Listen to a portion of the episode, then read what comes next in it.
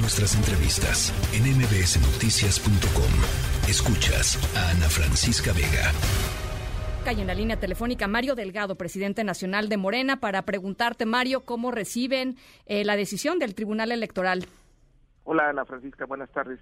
Bueno, pues muy contentos, qué bueno que prevaleció una mayoría que decidió respetar pues el derecho que tenemos los partidos a autoorganizarnos y sobre todo cuando tienes un Congreso, que es nuestro máximo órgano de dirección, elegido de manera democrática, elegido por dos millones y medio de militantes que salieron el 29 y 30 de julio del año pasado a votar en urnas que pusimos en las plazas públicas del país.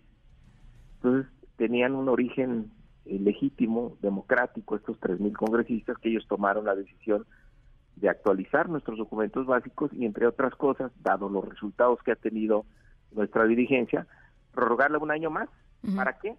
Para que en medio de la encuesta para elegir a nuestro candidato presidencial, pues no tuviéramos que elegir al presidente del partido porque iba a resultar muy eh, inconveniente. Entonces, por eso el, Congreso decidió prorrogar un año más y era lo que pues, se quería poner en duda por parte de alguno de los integrantes de, del tribunal que afortunadamente no tuvo éxito. ¿Te preocupa la reacción de ciertos grupos dentro de Morena que han sido muy vocales, muy visibles? Hoy mismo interrumpieron ahí la, sesión del tribunal.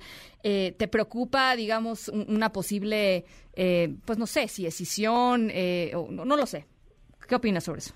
No, hombre, pues a ver, que tuvimos el apoyo de 22 gobernadores, del presidente del Consejo Nacional, de los consejeros nacionales, de los congresistas nacionales, de los presidentes de comité ejecutivo, de los integrantes de los comités ejecutivos, de los presidentes de los consejos estatales, de los integrantes de los consejos estatales y de miles de militantes.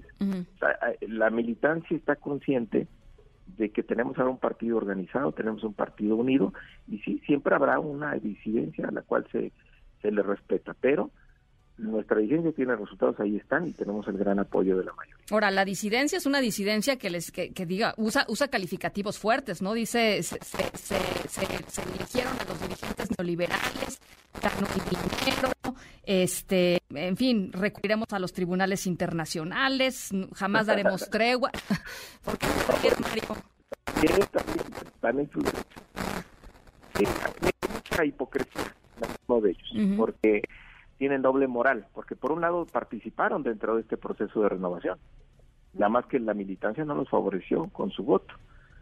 Hay por ahí este uno que se que era el gran dirigente y sacó 64 votos en su distrito en Coyoacán. Sí, no montó ni 100 personas que votaran por él. Entonces, por eso no fue congresista y de ahí el enojo y al mismo tiempo litiga y pues pretende hacerle claramente daño a nuestro movimiento.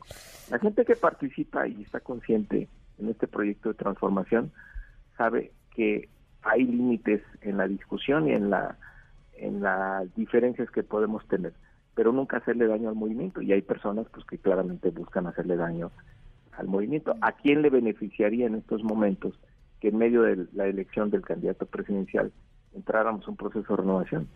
Pues obviamente solamente a la oposición, aquellos que quieren desestabilizar a, a nuestro movimiento y no lo y no lo lograron. Entonces, pues la militancia está consciente y la gran mayoría quiere que, nosotros continuemos. Oye, eh, Mario, eh, nos queda poco, poco tiempo porque estuvimos moviendo las horas de la entrevista, pero nada más preguntarte, hay gente que sigue diciendo que no hay piso parejo, hay gente que se sigue quejando, digamos, de los distintos grupos de las llamadas corcholatas, no me gusta cómo soy corcholatas, pero los distintos aspirantes a la candidatura de Morena a la presidencia de la República se siguen quejando de que no hay piso parejo, Mario.